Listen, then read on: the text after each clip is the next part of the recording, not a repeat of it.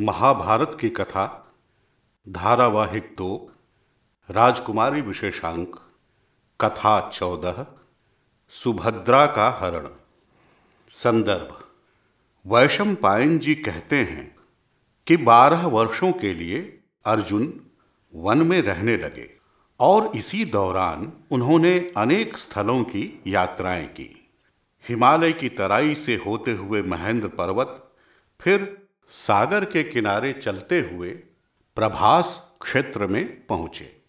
तब भगवान श्री कृष्ण स्वयं वहाँ आकर अर्जुन को द्वारका नगरी लेकर आए। सुभद्रा का हरण। बहुत समय पहले की बात है। भगवान श्री कृष्ण मथुरा में रहते थे। उस समय यादवों का राज्य अत्यधिक सुखी और संपन्न था। एक बार यादवों ने रैवत पर्वत पर एक बहुत बड़े उत्सव का आयोजन किया। ब्राह्मणों को सहस्रों रत्नों का दान दिया। उत्सव में यदवंशी सज धज कर घूम रहे थे। चारों ओर कोलाहल था। बाजे गाजे बज रहे थे। नाच गाना हो रहा था। सभी प्रसन्न थे। उसी उत्सव में श्री कृष्ण के साथ पांडु के तीसरे पुत्र अर्जुन भी थे। श्री कृष्ण के बुलाने पर सखा के घर आए थे। वहाँ घूमते हुए अर्जुन की दृष्टि श्री कृष्ण की बहन सुभद्रा पर पड़ी। पहली ही दृष्टि में वह उन्हें भा गई।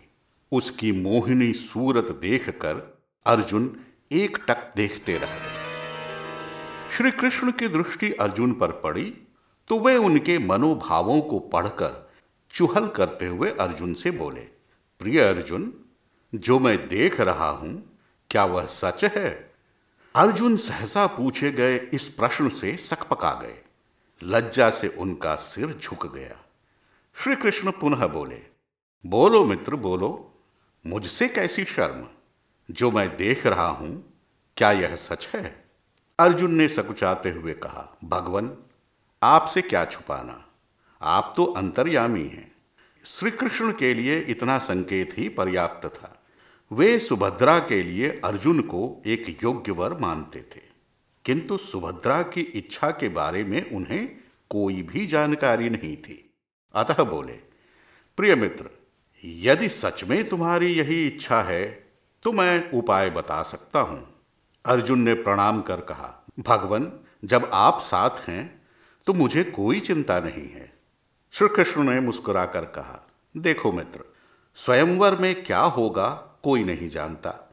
यदि तुम सुभद्रा से विवाह करना चाहते हो तो क्षत्रियों की तरह हरण करके ही कर सकते हो। अर्जुन चकित होकर बोले, किंतु भगवान, आपके होते हुए आपकी बहन का हरण कैसे संभव है? श्री कृष्ण ने पुनः मुस्कुराते हुए कहा, प्रिय अर्जुन, क्षत्रिय इस तरह की बातें नहीं करते। वे तो शौर्य के प्रतीक होते हैं। फिर तुम्हारे लिए यही सबसे सरल एवं उत्तम उपाय है। अर्जुन मन ही मन प्रसन्न होकर बोले, जैसी आपकी इच्छा भगवान श्री कृष्ण की मंशा जानकर और उनकी सलाह पर अर्जुन ने अपने बड़े भाई युधिष्ठिर के पास दूत भेजा। युधिष्ठिर ने दूत से समाचार सुना तो वे अत्यधिक प्रसन्न हुए और इस रिश्ते के लिए सहर्ष तैयार हो गए। दूत ने लौटकर जब यह समाचार कहा तो अर्जुन ने योजना बना ली। एक दिन सुभद्रा रैवत पर्वत पर देव पूजा के लिए गई। पूजा करने के बाद जब वह द्वारका आ रही थी, तब अवसर देखकर अर्जुन ने बलपूर्वक उसे अपने रथ पर बिठा लिया। उसे लेकर अपने नगर की ओर चल पड़े। सैनिकों ने तुरंत जाकर द्वारका की सभा में यह समाचार बताया। तो यादवों ने इसे अपमान समझा और क्रोध से आग बबूला हो गए। सभापाल ने तत्काल युद्ध का आदेश दे दिया। युद्ध का डंका बजते ही सभी इकट्ठा हो गए और युद्ध की तैयारी करने लगे। सभा चिंतित थी और क्रोधित भी। तरह तरह के विचार आने लगे। सभी बदला लेने को उतारू हो गए। स्थिति की गंभीरता को देखते हुए बलराम ने कहा, देखिए, मैं भी आप सभी की इस बात से सहमत हूँ कि यह हमारा अपमान है। किंतु कृष्ण से सलाह लेनी चाहिए। तभी हम किसी ठोस निर्णय पर पहुँच सकते हैं। तब सभी लोग मिलकर श्री कृष्ण के पास गए और बोले, भगवान, आपका मित्र समझकर हमने अर्जुन का स्वागत किया। किंतु उसने जिस थाली में खाया, उसी में छेद किया। बिना किसी कारण के हमारी बहन का हरण किया। उसे इस करनी का दंड अवश्य मिलना चाहिए। सभी यादवों ने इस बात का समर्थन किया। श्री कृष्ण ने शांत भाव से सबको समझाते हुए कहा, अर्जुन ने हमारे वंश का अपमान नहीं, बल्कि सम्मान किया है। असल में हमारे वंश के महत्व को जानकर ही उसने हमारी बहन का हरण किया है।